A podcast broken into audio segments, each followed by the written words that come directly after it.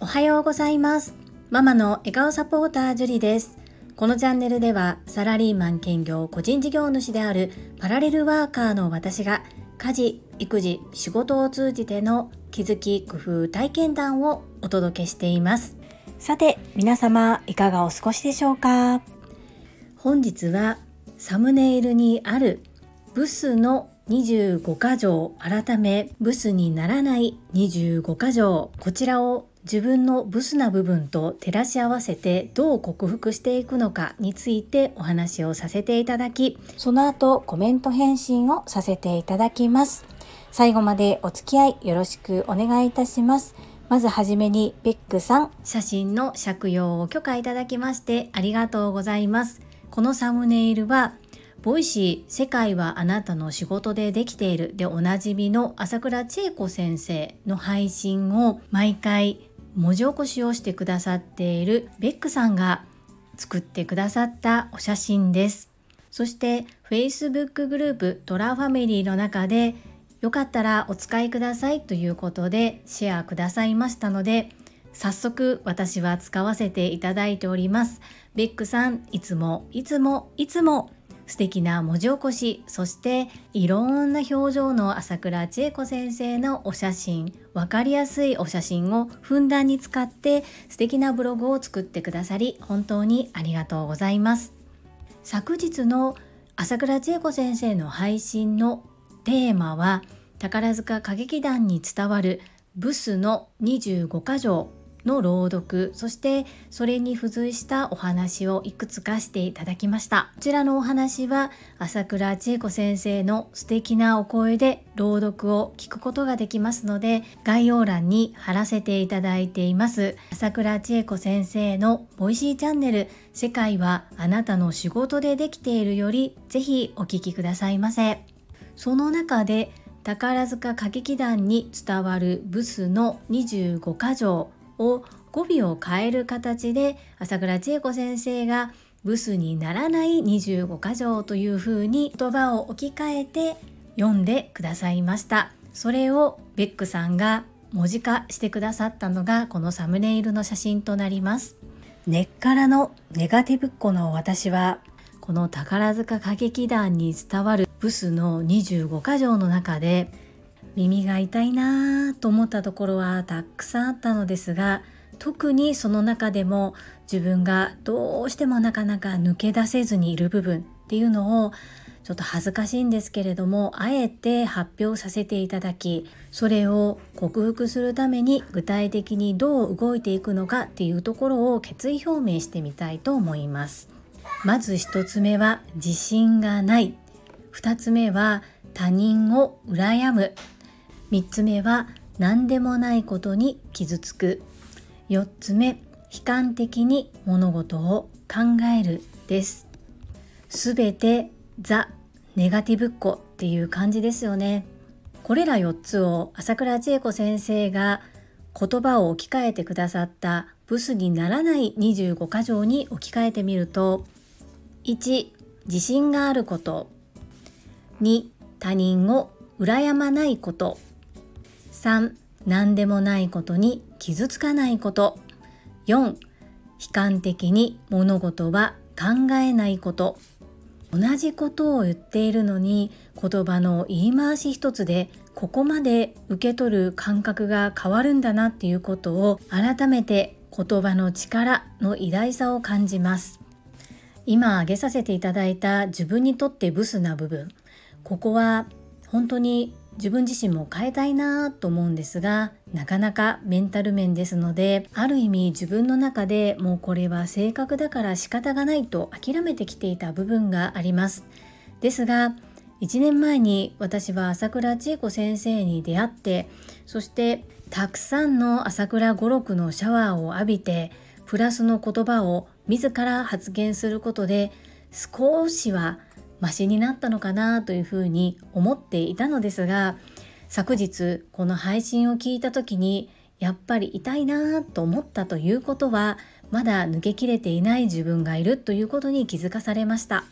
なので改めてこのタイミングで朝倉千恵子先生がブスの25箇条の朗読をしてくださったことは私にとって本当に意味があることだなというふうに思います。まず一つ目の自信がないについてはまずは人から見て自信がない風に見られないようにせめて見た目から立ち居振る舞いから自信がないことを見せないようにしようというふうに努力をしております。内心わあどうしようと思っていても笑顔でいる。そしてわあどうしようと思っていたらやっぱり目線が下に向いて猫背になりがちです。姿勢をピンと正すということを意識しております。2つ目の他人を羨むですがこれもいつもいつも比べるのは他人とではなく過去の自分という言葉を何度も何度も頭の中に叩き込んでいるもののやはり隣の芝生は青いということで素敵だないいなあんな風だったらいいのになっていうふうに思ってしまう自分がいたりします。ですが今はそこで終わるのではなくだからこそどうするのかっていうことを少しずつ考えれるようになってきましたのでここも継続していきたいというふうに思います。3つ目の何でもないことに傷つく。こちらは私は子供を産んで母になる前はもっとうじうじしていてもっと全然自分の言いたいこともやりたいことも我慢してそして周りに合わせていたように思います。それはなぜかというと傷つきたくないからですね。ですが特に次男を出産してからは私の中では本当にいろんな壁にぶち当たってたくさん泣いてきたので少しずつですが何でもないことに傷つく何でもないことに気にしすぎることっていうことが少なくなってきたというか考えないようにしようというふうに思えるようになってきました。こちらももっともっと継続していきたいというふうに思っています。4つ目悲観的に物事を考える。こちらもなかなか難しいんですけれどもこれに関してはまだ答えが出ていません。どうしてもそういう思考になりがちなところがありますのでああそうなってるなっていうふうに気づいた時がチャンスということでその都度自分の中でどういうふうにその気持ちを打ち消していくのかっていうことに挑んでいきたいというふうに思います。こうやって見てみると本当にブスだなというふうに思います。人それぞれ皆さんぶち当たる壁そしてああここ私だっていうふうに思うところは違うと思うんですが私もブスから脱出できるように頑張りますのでもし同じようにああ当てはまるなと思ってしまっている方は一緒に脱出しましょう。本日も最後までお付き合いくださりありがとうございました。それでは本日もいただいたコメントを読ませていただきます。第406回学びコーヒーで作った話の地図コメント返信にお寄せいただいたコメントです。言語聴覚士のまみさんからです。樹里さんこんばんは。会員番号19番 ST のまみです。樹里さんの好きなコーヒーの話の地図をシェアしてくださりありがとうございます。香りに癒され、味が好み、わかるってなりました。コーヒーって飲む前の香りも何とも言えない幸せな気持ちになりますよね。コラボ配信楽しみにしております。私も樹里さんにチャレンジの場をいただき、学びがたくさんありました。ぜひ、まさみんさん、泉さんとのコラボ配信、現実、首を長くして待っております。勝手なこと言ってすみません。ST のまみさん、コメントありがとうございます。コーヒーの話の地図。きっともっともっと上手な方もいらっしゃると思うんですがその時私が出せる精一杯を出したのがこの言葉たちになります。きっと訓練だと思いますのでこれからもずっとずっと実践行動していきたいというふうに思います。そしてコラボ配信リクエストくださりありがとうございます。早速まさみんさんと泉さんとは個別に連絡を取らせていただいてまずはまさみんさんからさせていただくこととなりそうです。まだ日時はっきり決めてないんですけれどもおそらく来週のどこかで開催させていただきます。また詳細決まりましたらアナウンスさせていただきます。ST のまみさんコメントありがとうございます。続きましてマインド TU さんからです。樹里さんこんばんは。 every day 絶好調男。毎日が楽しい。会員ナンバー13番。マインド TU です。話の地図端的に述べられており非常にわかりやすく very good です。私もロジカルスピーチ講座で松尾先生からビシバシしごかれております。何個も作ることが大切だと言われたので毎週一つは作るようにしています。今日も学びのシェアをありがとうございましたマインド TU さんコメントありがとうございます朝倉千恵子先生から直々に多めの言葉いただいておられましたね。最初からマインド TU さんのスタンド FM の配信はイケボでそしてとても上手にまとまっていてすごいと思っていたんですけれども今は絶好調男っていうのが本当にお似合いだなというふうに思う感じでさらに磨きがかかってかっこよくなってますよね本当にすごいなというふうに思いますこちらこそいつも学びのシェアをありがとうございます。続きまして、ほめほめドッグトレーナーゆかさんからです。樹里さん、遅くなりましたが、コーヒーが好きな理由、ロジカルスピーチの配信ありがとうございます。2つの理由と価値、香りに癒される、矢印リラックスできる、味が好み、矢印心が満たされる、樹里さんらしく、そしてやっぱり可愛いです。ちなみに私がテーマにした好きなものは犬ではなく推し活でした。ゆかさんコメントありがとうございます。そうだったんですね。犬ではなかったんですね。ちょっと意外でしたけれども教えてくださりありがとうございますそして私のコーヒーが好きな理由のロジカルスピーチお聞きくださりありがとうございます続きまして第407回実践行動報告回数を3倍にした結果コメント返信にお寄せいただいたコメントです。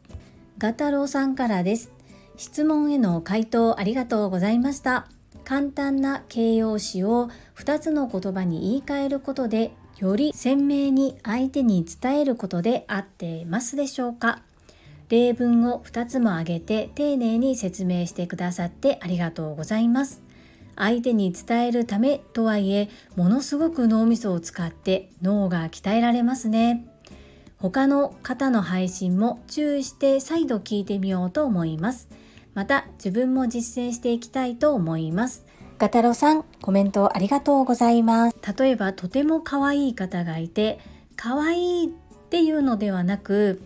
可愛いということが連想できる言葉2つに置き換えるんですね。あの方可愛いですよねっていうのではなくあの方笑顔が素敵でとっても明るいですね。というような感じです。ついつい可愛いいかっこいいすごいっていう風に形容詞で伝えてしまうんですけれども多分 100%100 発100中この2語に置き換えるっていうのは本当に難しいと思いますがこう訓練することで最初は少しずつでもいいですので置き換えて話をしていきたいなというふうに思います。他の TSL 熟成のチャンネルでも皆様工夫して配信されているのでぜひぜひ聞いてみていただけると嬉しいです。そしてやはり聞くだけではなく実践してみると難しさもさらに感じますし訓練にもなると思いますのでぜひぜひ実践もしてみてもらえたらなというふうに思います。コメントありがとうございます。続きまして第408回気づき。脳は騙せるコメント返信にお寄せいただいたコメントです。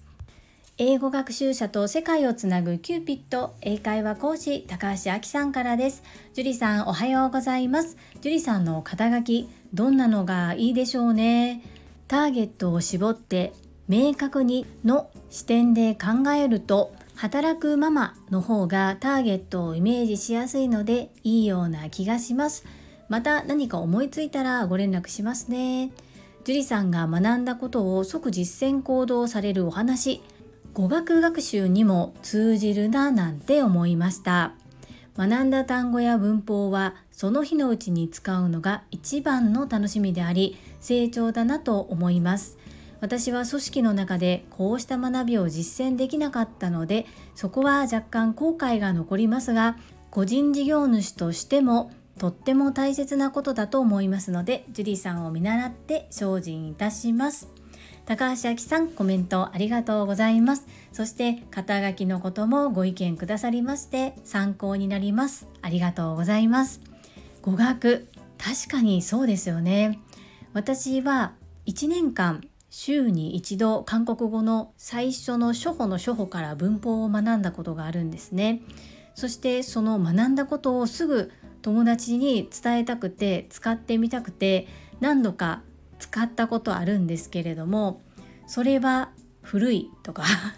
それは会話では使わないとか結構言われたりとかしました。なので実際に発言する言葉と文字で学ぶことも違うんだなというふうに思ったのと同時に私たち結構、私の昭和の時代はですね中学校で英語を書く読むということばかりを最初中心に学んだんですけれども実際に会話となるとその中の学んだことを使うかってなったらそうではないことも多かったのでやっぱり使ってみないと分かんないなっていうのは本当にあるなというふうに思います。そして私は本当に胃の中の蛙でサラリーマンを続けておりますが外の世界に出て個人事業主として活躍されている高橋明さんの方が本当に素晴らしいと思っております。いろいろと使えるシーンはあると思いますのでやはり実践行動してみると身につきやすいのかなというふうに感じております。コメントありがとうございます。続きまして福田秀夫さんからです。会員番号17福田秀夫です。エンディングの肩書きについて固定しないという選択も面白いと思います。ママの笑顔サポーターもよしパラレルワーカーもよし宝塚が生んだオスカルお片付けマイスター引っ込み思案のお世話好きなどなど日替わりは大変なので週単位月単位に変えると遊び心満載になるのではなんて勝手に考えてしまいました。最初の肩書きは固定しておいて最後は少しお茶目な面も見せる。そんな感じかな。気に入らんかったらごめんやで。アンニョン。福田秀夫さんコメントありがとうございます。そして肩書きについて本当にたくさんいろいろ考えてくださってありがとうございます。すごいですね。アイデアいっぱい。なんか私のためにこんなに時間を使ってくださって本当にありがとうございます。気に入らんかったらごめんやでってありますがとっても楽しい時間を過ごさせていただきました。そしてこの日替わりとか週替わりとかこういった遊び心になる部分も取り入れられたらいいなというふうに感じました。福田秀夫さん貴重なコメント貴重なご意見ありがとうございます。嬉しいです。アンニョン。続きましてゆふこれたかさんからです。樹里さんへ。今の肩書きでいいのかしら？と思考停止せずにより良き肩書きを探求する姿に成長を感じます。その調子で頑張れ。ゆうこれたかさん、ありがとうございます。 Voicy のパーソナリティでいらっしゃるワーママハルさんが、 Voicy のパーソナリティになるための攻略のような配信をされていたことがあるんですね。その時に、今ワーママってたくさんいるんですね。なのでこう差別化じゃないですけれどもそれ以外のところで攻める方が、まあ、受かりやすいんじゃないかというような内容のことをおっしゃっていました。そこでいろいろと考えるようになってそして今回皆さんの意見で肩書きを変えるというよりは周りから見て私がどう見えているのかなっていうのをちょっと聞いてみたくなりましてそこで皆様のご意見を聞くことができたら嬉しいなと思ってお話をさせていただきました。コメントありがとうございます。続きましてマインド TU さんからです。樹里さんこんにちは。今日も絶好調な朝をスタートした会員ナンバー13番出会う人に笑顔とマインドを届けるマインド TU です。りんちゃんの足が痛くて保健室に行くエピソード。私にも同じ経験があり共感しました。学校の対応。ナイスですね。私は働くあなたの笑顔サポータージュリですに1票お願いします。マインド TU さんコメントありがとうございます。マインド TU さん絶好調で良かったです。あの後は熱中症の後遺症ではないですけれども何かこう不便に感じることとかはないですか？くれぐれも本当に注意をしてくださいね。そしてりんちゃんの足が痛くて保健室に行くエピソード。そうなんですね。マインド T さんもあるんですね。私はあんまり保健室にお世話になったことがないのでこう毎日のように足を運んでいる息子の話を聞くとなんだかおかしくなってきちゃって可愛いなと思ったんですがきっとみんな癒されに行くんでしょうね。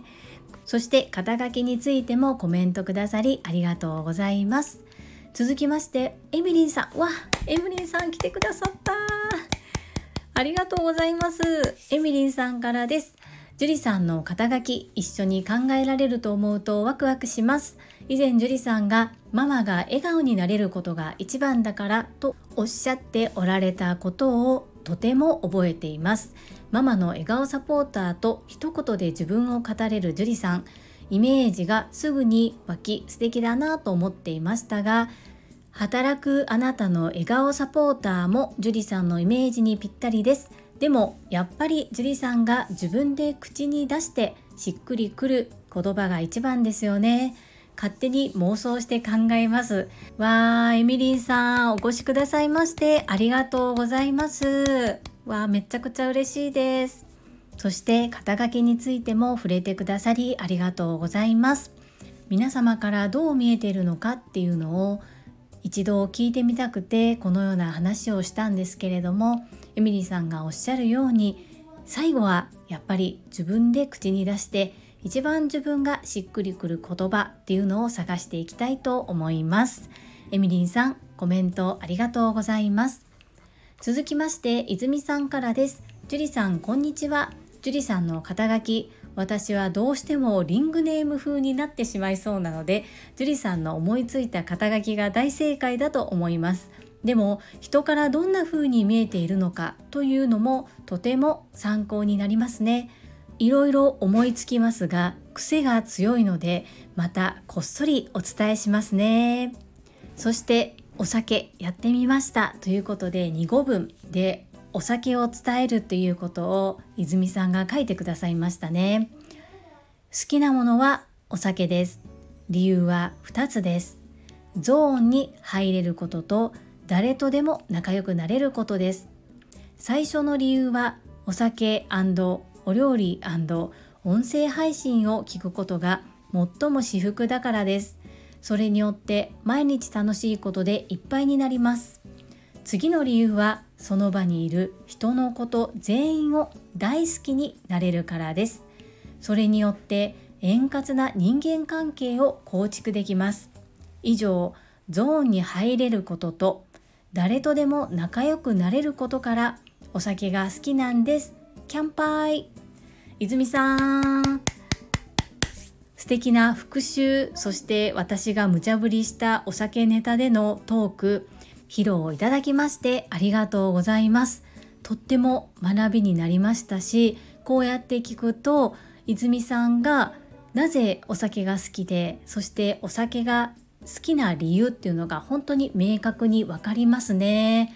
わー素敵な共有ありがとうございます。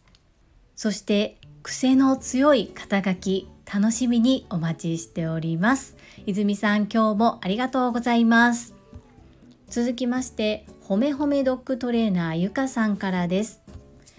樹里さん、今日も微笑ましくて朝からほっこりする配信をありがとうございます。りんちゃんの学校の先生の対応りんちゃんも先生ご自身もそして親御さんである樹里さんもみんながハッピーになるとっても素晴らしい優しいご対応ですねこれぞ相手目線で考えるだなぁととても学びになりました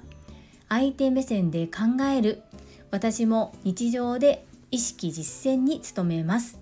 ところでたまみさんのご提案の樹里さんの働き。働くママの笑顔サポーター。ターゲットが誰で何をしてくれる人なのかが明確でめちゃくちゃ良いと思います。たまみさんすごい。ゆかさんコメントありがとうございます。そしてりんちゃんのことも相手目線で考えるということの学びになったというふうにおっしゃっていただきましてありがとうございます。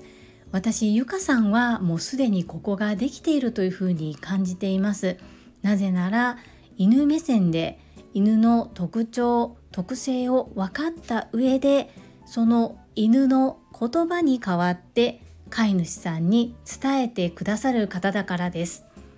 そしてそうなんです。肩書きたまみさんのご提案私もわーっていうふうに思いました。すごいですよね。こういうふうに考えてくださったりご提案いただけること本当に嬉しいです。ゆかさんコメントありがとうございます。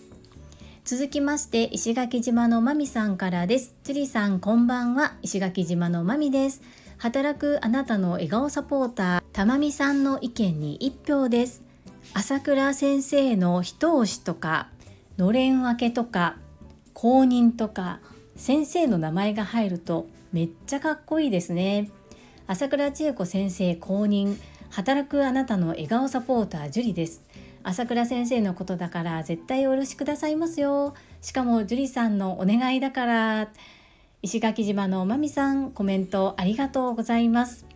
たまみさん本当にすごいですよね。そしてこの肩書きのことについても石垣島のまみさんも考えてくださってありがとうございます。そうですね。朝倉千恵子先生の公認をもらうためには朝倉千恵子先生が胸を張って私のことをこの子は私の大切な TSL の熟成ですっていう風に胸を張って自慢できるような人柄になれた時にお願いしてみたいなというふうに思います。時間はかかると思うんですが、精一杯進化成長していくように努力しますので、石垣島のまみさんも一緒に頑張っていきましょうね。そして今回とても素敵なご意見ありがとうございます。皆様本日もたくさんのコメントやいいねを頂戴いたしまして本当にありがとうございます。皆様のお気持ちに感謝感謝です。本当にありがとうございます。最後に一つお知らせをさせてください。タレントのエンタメ忍者みやゆうさんの公式 YouTube チャンネルにて私の主催するお料理教室ジェリービーンズキッチンのオンラインレッスンの模様が公開されております。